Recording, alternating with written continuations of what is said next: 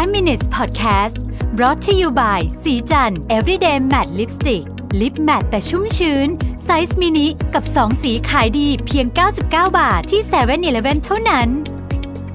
สวัสดีครับยินดีต้อนรับเข้าสู่5 minutes podcast ไอเดียดีๆใน5นาทีคุณอยู่กับประวิทย์ หาญอุตสาหะนะครับวันนี้ผมได้อีเมลฉบับหนึ่งมาจาก SCB CIO ก็คือ SCB Chief Investment Office นะฮะก็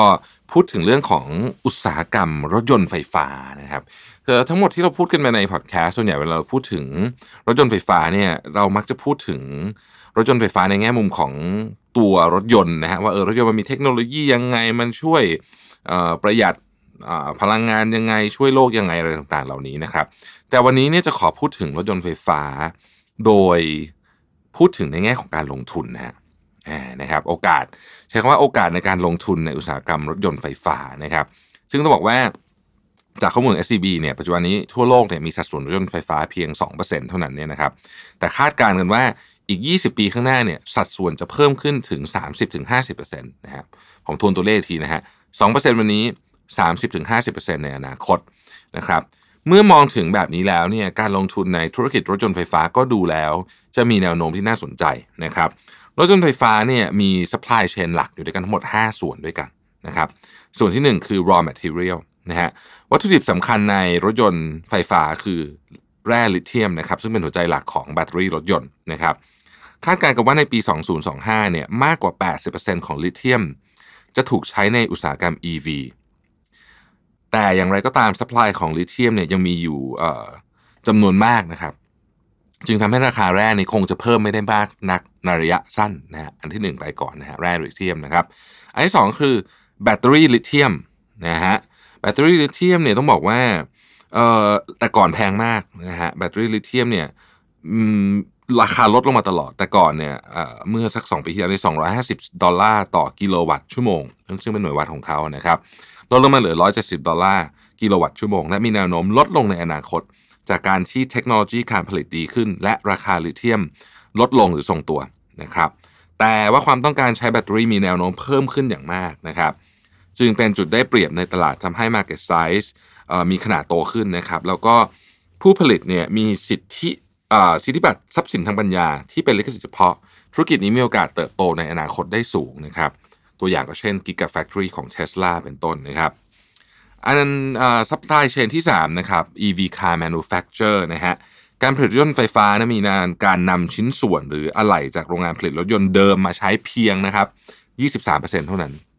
เพราะการขับเคลื่อนด้วยน้ำมันและไฟฟ้านั้นแตกต่างกันโดยสิ้นเชิงเอาแบบเร็วๆคือไม่มีเกียร์นะครับไฟฟ้านะฮะดังนั้นจึงอาจเห็นการเข้ามาแข่งของผู้ผลิตรายใหม่โดยไม่จำเป็นต้องใช้โนว์ฮาวเดิมเหมือนแต่ก่อนและสำหรับผู้ผลิตเดิมก็ยังมีข้อได้เปรียบในเรื่องของแบรนด์และช่องทางการขายและเซอร์วิสนะครับก็ต้องสู้กันไปในตรงจุดนี้นะฮะข้อที่4ก็คือว่า EV charging station นะฮะหากเป็นรถยนต์ใช้น้ำมันก็ต้องเข้าปั๊มนะรถยนต์ไฟฟ้าก็ต้องชาร์จเหมือนกันนะครับซึ่งการเติมเนี่ยชาร์จเนี่ยมันมีที่หลักๆเลยแล้วกันนะครับก็อย่างเช่นที่บ้านและที่ทำงานนะฮะแต่ว่ามันก็มีที่อื่นอีกนะครับ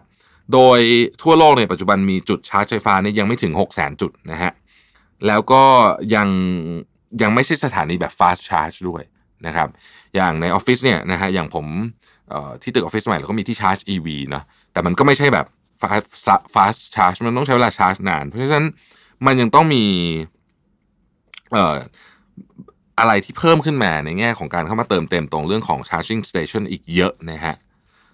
ครับว่าคงยังเติบโตได้อีกมากนะครับสุดท้ายครับแบตเตอรี่รีไซเคิลนะฮะแบตเตอรี่นี่เป็นของที่ต้องบอกว่าถ้าเกิดไม่จัดการให้ดีนะก็สร้างปัญหาด้านสิ่งแวดล้อมได้เหมือนกันนะฮะแบตเตอรี่ที่ใช้แล้วเนี่ยยังคงมีกำลังไฟเหลืออยู่ประมาณ 70% ซึ่งเราสามารถนำไปรีไซเคิลได้อีกครั้งเช่นในประเทศญี่ปุ่นเนี่ยนะครับ Toyota จะนำแบตเตอรี่ของ Prius Hybrid ซึ่งหมดอายุแล้วมาใช้เก็บพลังงานไฟฟ้าจากแผงโซล่าของร้าน 7-Eleven เป็นต้นนะครับและปัจจุบันประเทศจีนสามารถครองตลาดรีไซเคิลแบตเตอรี่มาใช้ได้มากที่สุดในโลกนะครับ SCB CIO เนี่ยก็บอกว่าธุรกิจที่ได้เปรียบในการแข่งขันมากและน่าลงทุนนะฮะมีอยู่3กลุ่มได้แก่ผู้ผลิตเซลล์แบตเตอรี่ผู้ผลิตรถยนต์และบริษัทรีไซเคิลชิ้นส่วนแบตเตอรี่รถยนต์ไฟฟ้านะครับโดยเฉพาะกลุ่มผู้ผลิตเซลล์แบตเตอรี่นั้นยังไม่ค่อยมีคู่แข่งในตลาดนะฮะ แล้วก็มีสิทธิบัตรต่างๆอยู่เยอะนะครับทำให้เป็นกลุ่มอุตสาหกรรมที่น่าลงทุนตัวอย่างนะฮะหลายๆท่านน่าจะรู้จักกันดีเช่น Panasonic LG Samsung นะครับในส่วนของผู้ผลิตรถยนต์แม้มีคู่แข่งมากนะฮะแต่ผู้ผลิตเดิมยังคงได้เปรียบชื่อแบรนด์นะครับก็ทั่วไปที่เราได้ยินกัน Nissan Toyota GM Tesla และอื่นๆอีกมากมายนะครับล่าสุด Volvo เอง Mini อะไรก็ลงมาในตลาดนี้กันหมดแล้วนะครับอีกกลุ่มที่หลายคนอาจจะไม่ค่อยได้คิดถึงก็คือกลุ่มบริษัทรีไซเคิลชิ้นส่วนแยก